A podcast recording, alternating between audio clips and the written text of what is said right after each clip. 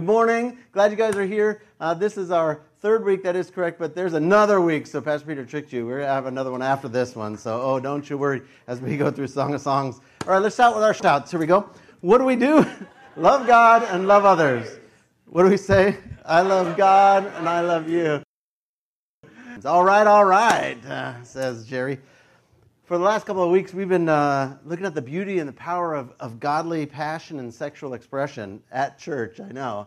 And uh, today we're going to key in on what can harm relationships and uh, uh, how uh, sometimes things that are going on in us can hurt our hurt godly sexuality and, and hurt our lives. In particular, an area that we're going to focus on or really key on today is our insecurities and our fears uh, and how they can be detrimental if we don't recognize them and deal with them appropriately in our relationships. So insecurities and fears, they keep us distant. They uh, keep us defensive and, and even demanding. I think fears spark the, the worst versions of ourselves in our relationships.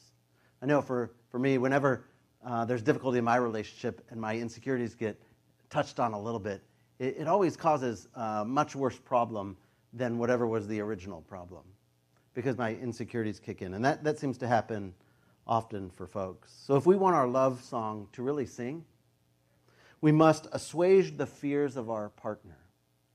So I know we want to immediately think, like, yeah, I have insecurities. I want to fix, I want them to help my insecurities. But in our relationships, if we want to have a passionate, godly sexual expression in our relationships, then we've got to take care of the other person in our relationships, because we can't We can't guard our own insecurities. There are insecurities, but our spouse or our other can guard our insecurities for us. They can they can work extra to make sure that we don't get triggered in certain ways. They can um, overprotect. They can cover. They can invest in areas which we find uh, insecure in our own lives.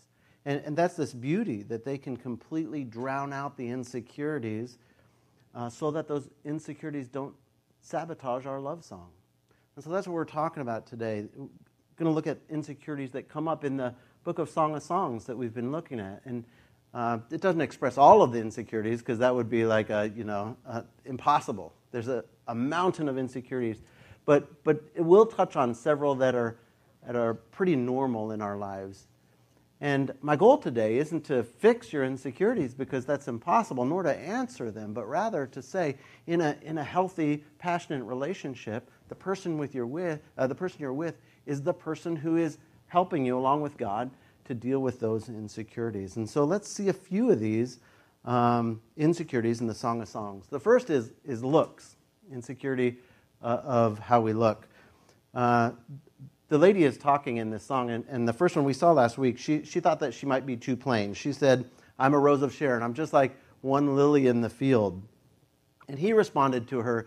He said, "No, what you are, you're a lily among thorns." He said, "It doesn't matter what other kind of lilies are out there." She thought she was too plain. She's speaking of her looks, right? She, maybe I, I'm just one in a million. Who is he? Like, he's like the he, literally the king, right? And she's like, "Who am I?" And so she was worried that her looks would just be too plain.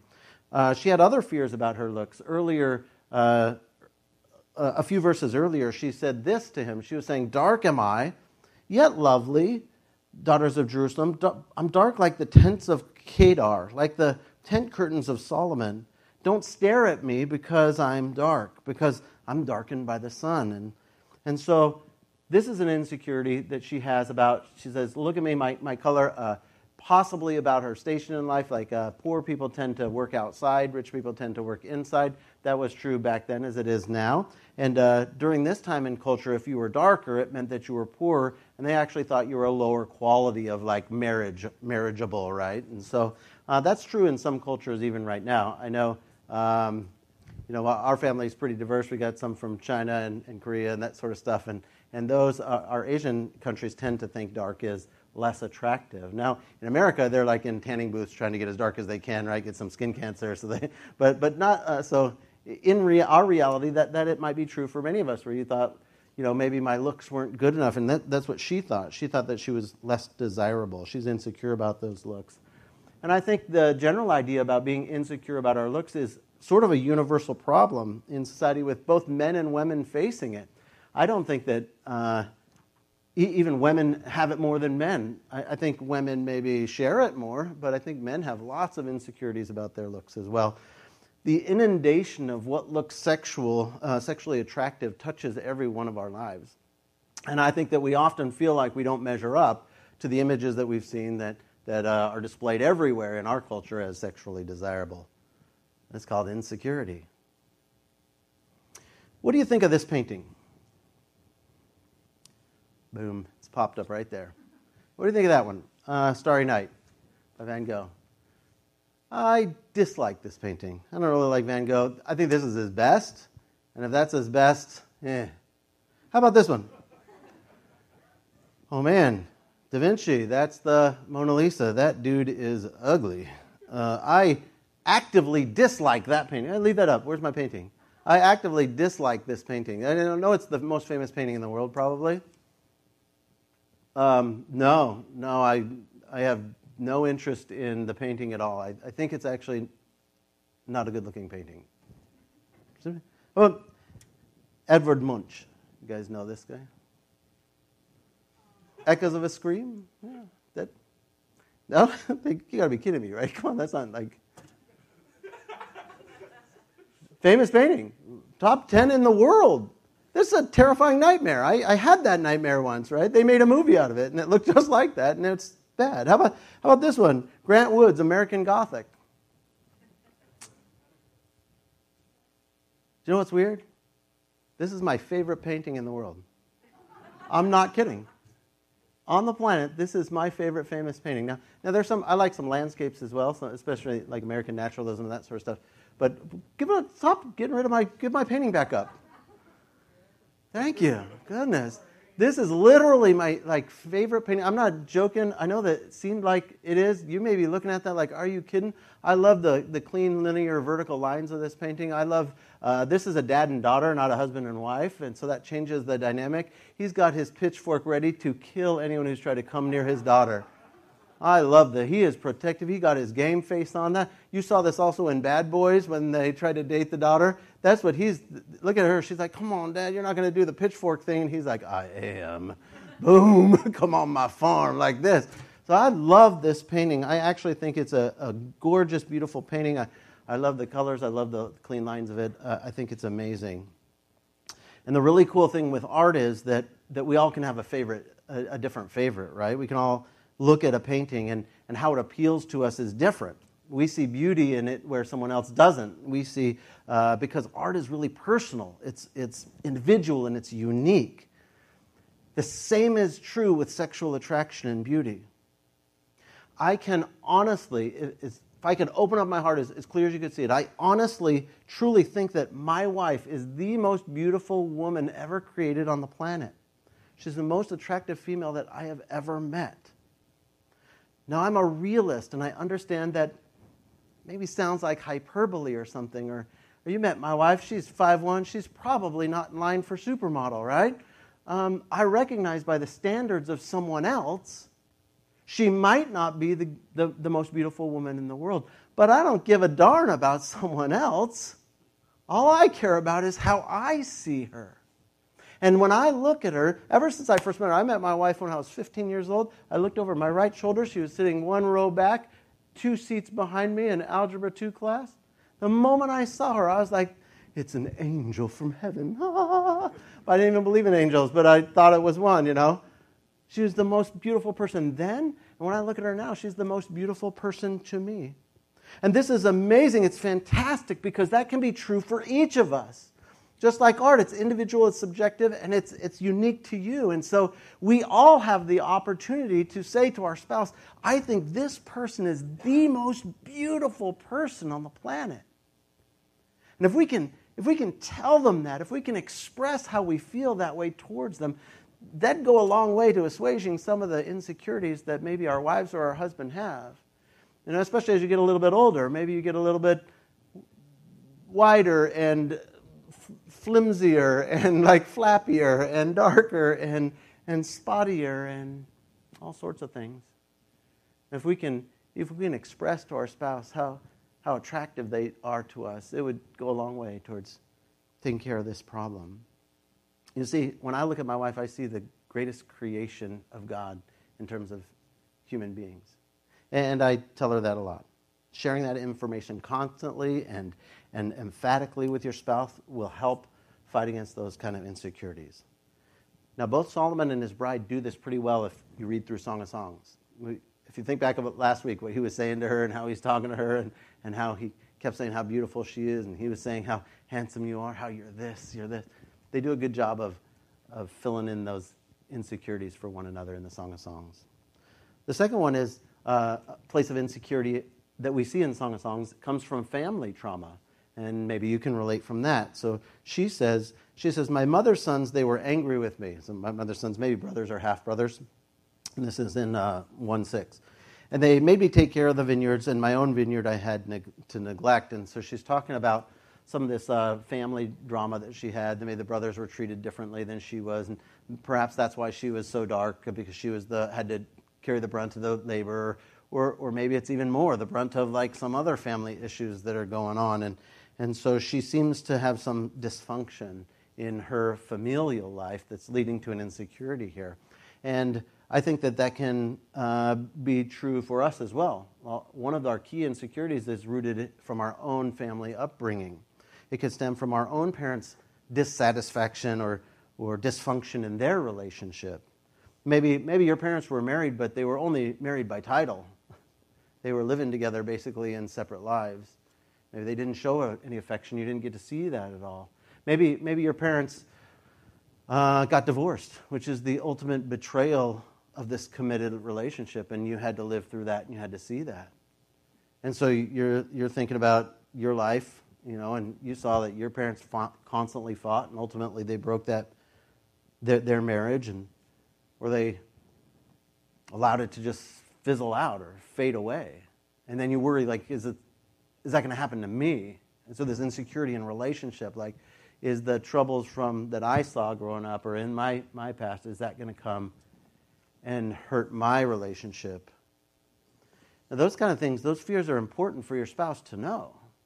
It's important that we share those with one another. She shares it in Song of Songs with uh, with Solomon, and that's an important key point, because then if I know that about my spouse, then I'm able to give additional coverages or assurances or, or loves or commitments, especially when we're fighting. Especially if, because, you know, my wife and I, we fought once or twice ever, and so it happens occasionally, even to pastors. Um, luckily, we don't fight anymore. We don't have the energy, I think. We we fight very rarely. But during a fight, it takes special care if the person's insecurity is that you're going to leave. If their insecurity is, I saw my parents fight and grow like this. Now, they didn't even get divorced, but they were. They didn't get divorced, but they weren't living Song of Songs, life of passion. They were living a dispassionate, separated relationship, even if they were still married, or maybe they did get divorced. And, and you're like, if you know that's a worry, and you're in the middle of a fight with your spouse, you got to be really careful to not like walk out because you're mad to cool off, but you didn't tell them that you're coming back or something like that, and they're all of a sudden triggers this like insecurity of being left. And so it's just something that's really important to know. She worries about her reputation, this girl. This is just the following verse. She says, tell me, whom uh, you whom I love, where, where you graze your flock and where you rest your sheep at midday. Why should I be like a veiled woman beside the flocks of your friends? So in this time, a veiled woman would be like, a, that's how they would say a prostitute, or like someone with loose moral values. So she says, I'm not just trying to chase after you because I'm some hoochie mama, you know, like I'm, she's like, that's not, I don't want to be seen like that. And And uh, she's worried about her reputation. Like, we don't know her past. Like, I, I don't. We don't know. The Song of Songs doesn't tell about her past. But for us, I think a questionable past, our questionable maybe relationships, could be an insecurity in our marriages. And so it's important to talk openly and honestly about uh, with our spouse about uh, sexual mistakes that we made, because I think those mistakes often bring insecurity to both parties. Fears and worries about comparison or value or love, they all need to be addressed in order for godly passion to flourish. So if you're in a marriage and you've never addressed some of your past reputation stuff, you gotta you gotta address that. And if you're wondering why your current passion isn't flourishing, it may be because of this insecurity that's hurting you and or your your spouse. And maybe they didn't even mention it because they didn't want to mention it because you didn't mention it, and then no one mentioned it. Now it's been too long. And so, but maybe maybe that's one of the fears that is hurting godly, passionate sexual, sexual expression in your relationships. The next one is waiting for the right time. We see this three times. So in the book of Song of Songs, this one verse th- shows up three times. It says this, "Daughters of Jerusalem, I charge you, do not arouse or awaken love until it so desires." Do not arouse or awaken love until the right time. This is mentioned three times, so anytime the Bible says it multiple times in the same kind of book, then you want to key in on it. And I, I sort of think of this as like fire. Like fire is really great. Like fire is good to have a fire. You could heat yourself if you're warm. Uh, I mean, if you're cold, uh, fire makes yummy s'mores. But fire is great only when it's controlled. When fire is out of control, it causes your house to burn down. It causes forest fires and people to die uh, and devastation. And sexuality is just like that. Under control in the right situation, it's one of the greatest gifts that God gave to human beings. But out of control, it can cause incredible damage, not just to yourself, but to your spouse and even to other people. Which is why we have this admonition in Song of Solomon to not ignite passion until the right time. Now, I think, especially for our young folks, one of the legitimate fears that our young people have, especially if they're Christians and they're wanting to, to follow God, is awakening this passion too early as you attempt to to honor God with your sexuality. I think the, the idea of the right time is a key limiter to what is appropriate versus inappropriate in sexual expression for those of you that aren't married. Look, sin is, sin is always satisfying a legitimate desire in an illegitimate way. So I have a need to worship, so I can either worship God or I can worship an idol. So the, the desire is okay, and it's how do I express that desire. I have a need for sex, I can express that in marriage, or I can express it in some other form. And so the desire isn't bad, it's the expression that, that would cause us problem. I have a need for friends, so I kidnap somebody, or I just go make some friends, right? One, one, one's not okay and one's okay. The desire isn't the problem, it's the expression of that desire where we get in trouble. And I think often churches have only presented the negative argument for you young people that are they're trying to wait to have sex before you get married. So church will quite easily say to young people that sex is sinful if you're not married, and God does not want you to sin, which is true. Like, it is sinful, and God doesn't want you to sin. But we forget to highlight the positive reasons for wanting uh, to wait to have sex. We forget that people are much more likely to be motivated by positive than the negative. In fact, parents, like, if you tell your kids not to do something, what's the most likely outcome if you tell them not to do that? They are most likely going to do that. And so I'm not sure that, that that's the best approach if, if we're trying to uh, navigate our sexuality as single persons, that, that the admonition of no, no, no is the best way to go about obtaining the thing that you desire by waiting to be to be married. I think presenting the amazing positive blessings that come with having sex at the right time, not just any time, might prove a much more effective way to communicate what God truly wants in this area for our young people. Because I'll tell you honestly, God wants you to thrive. He wants you to receive the maximum blessing. If God created sex, and He did, young people, He wants you to have sex in the best, most pleasurable, amazing, possible way. That's what He created you for. See, God always created you for something good. Everything that every good and perfect gift comes from God. And He created this, and He wants you to experience in the best possible way. And waiting until you're married to enjoy sex is part of the right timing. It's sort of like uh, you can you can wake up on, on the twenty-second of December, go out to where your parents put the presents by the tree, and you can tear open all your presents. The twenty-second of, you know, of, of December, and whoa, that'd be a ton of fun.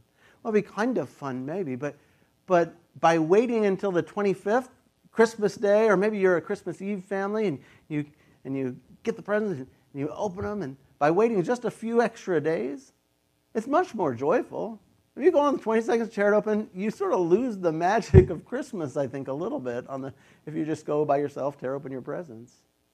And I, I think this is a little bit like like sexuality, just wait a little bit. I know you're young and you're like, oh, it seems so far away. It's not. It's like eight years or six years or four years on whatever your ages are. It's not that far away. So, so just wait a couple of days. You'll be fine. Like, chill out. Because there's something so much greater. If we can share that, that positive, God wants you to have amazing sex, but at the right time. Just like fire. You can't just light it up anywhere. You've got to control it a little bit. Otherwise, it can be devastating. All right, the next one that the Song of Songs talk about is, is I don't know how to phrase it in terms of insecurities, but it, it's small things. It's, it's the little things in relationship. And here's how it, it says it in this really cool way that I think you're going to be able to remember and maybe use in your relationships now.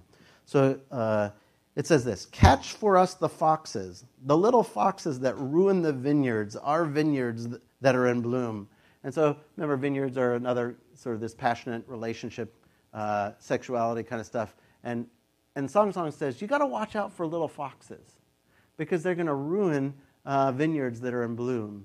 Now, I didn't know this about foxes, that they ruin vineyards. This isn't just an idiom, it's a reality. I don't, you know, I'm a, I've said before I'm a city person. I don't know anything about animals, but I know how to Google stuff. So apparently foxes, they're omnivores, so they eat uh, grapes off the vine, they eat fruit, but then they also dig. So I didn't know they were burrowers, so they dig, and so they ruin the roots of, of grape trees. And they like to gnaw on things, so they gnaw on the base stems of like uh, mature uh, grape trees. And so apparently uh, foxes are really bad to have in your vineyard, and they uh, do a lot of damage. If unchecked, they can ruin the entire vineyard, just a couple of foxes.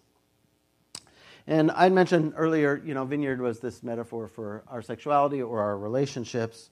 And, and so I think it's, what it's saying here is that we've got to get rid of the little things that sabotage a passionate relationship. And our, today we're talking about like insecurities in the sermon. And our insecurities are something that's kind of little in life, but they can really sabotage our relationship. I mean, I think there's several things in, in relationships that can trigger our insecurities. Little foxes. There's a little fox called tone. How you talk to someone. Yeah? Yes. It's just tone. Hurry up! Hurry up, babe. Come on! Come on! We do a lot of counseling for about thirty years, been counseling people in relationships. And after your first or second year, it's never about issues. It's never like, what? You don't believe in the Trinity anymore? What? You want to move to Nicaragua? It's never. It's like, oh, he came in and he put his bag down with tone and he texted me with tone. How do you text with tone? But you can, right? And then it came in and she said, ooh. It's almost always tone, that little darn box. So little. They say it, you know their tone's off, and you get petty. So you're like, oh yeah, I'll get my tone off too. So you get your tone off, and then she's like, mm. You've had this experience in relationship. That is one of those little foxes that will destroy passion because you're not like, yeah, come here, baby, right after that, right? She's like, get out of town. Tone will destroy relationships. How we talk to our spouse, how, how she talks to me, it changes everything. It's not even the content of the discussion. I mean, we could talk about anything, any problem, issue, mistake that I made in the right tone. The moment that tone switches, man, I can't hear that mistake that I made. All I hear is my insecurities popping up. I'm blocking. I'm I'm building my walls. I'm, I'm ready to attack and defend.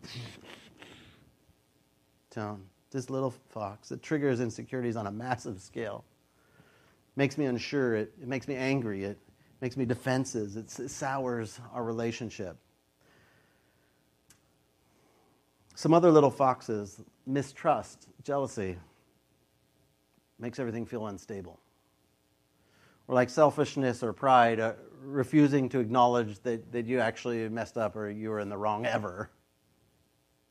Or, or even the flip kind of that, an unforgiving attitude where like even if they're like sorry about that, you don't forgive them.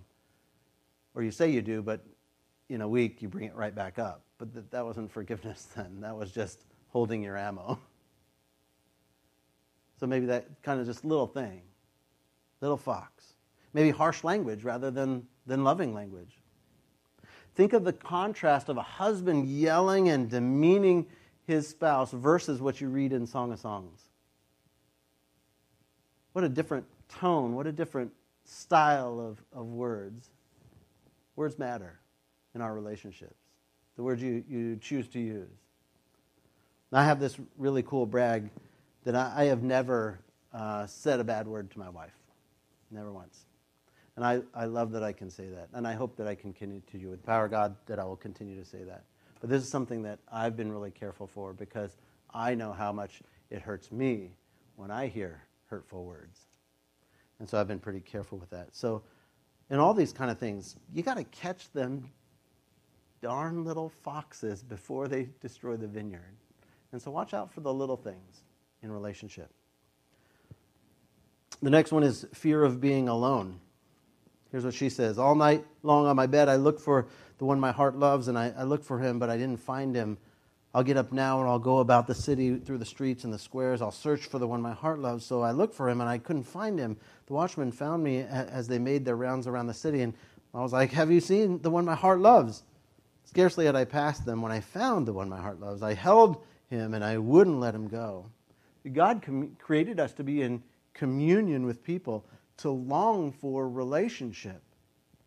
Now, occasionally, God gives a supernatural gift to someone which allows them uh, to go through life without a strong attraction to be married and without a strong sexual desire to be with somebody. Occasionally, God gives that spiritual gift. It is extremely rare, um, and it has to be given from God. If you're interested, if you have that gift, uh, I asked a couple of questions. Uh, do you desire to have sex with somebody? And you're like, yep, then you don't have the gift.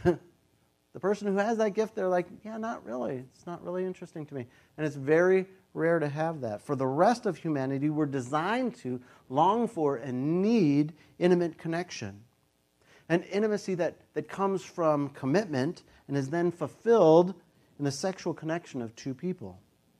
The fear of being alone is natural, and the beauty of a godly, stable marriage is that that fear can be dispelled in our marriages.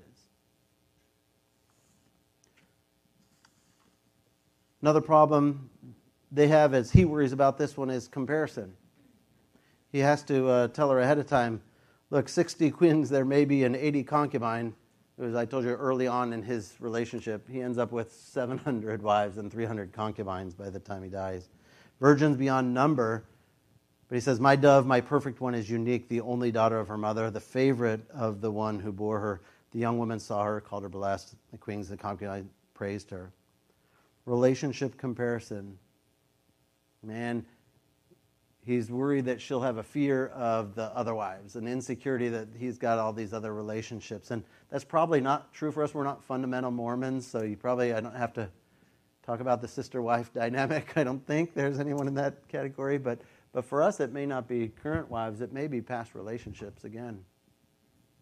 It, it may be that you have to make sure not to allow the baggage of previous relationships to sabotage your current marriage relationship. Comparison is always a losing proposition, always, so don't do it.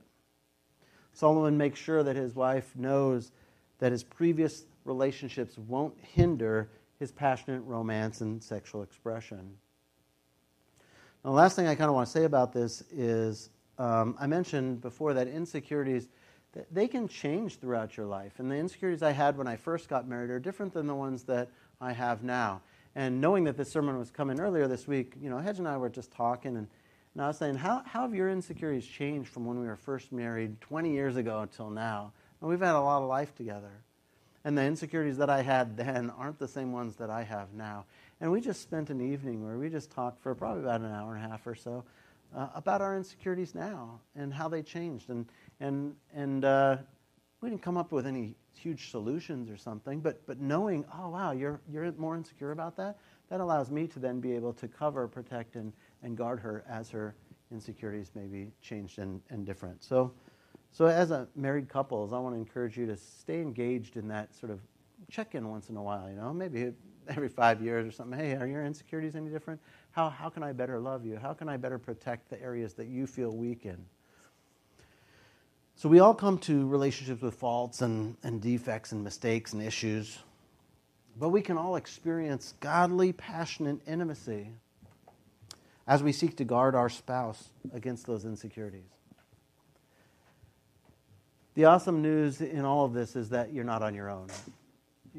If you're expressing sexuality in God's way, then you always have someone with you to protect you, to guide you, to guard you, to be with you.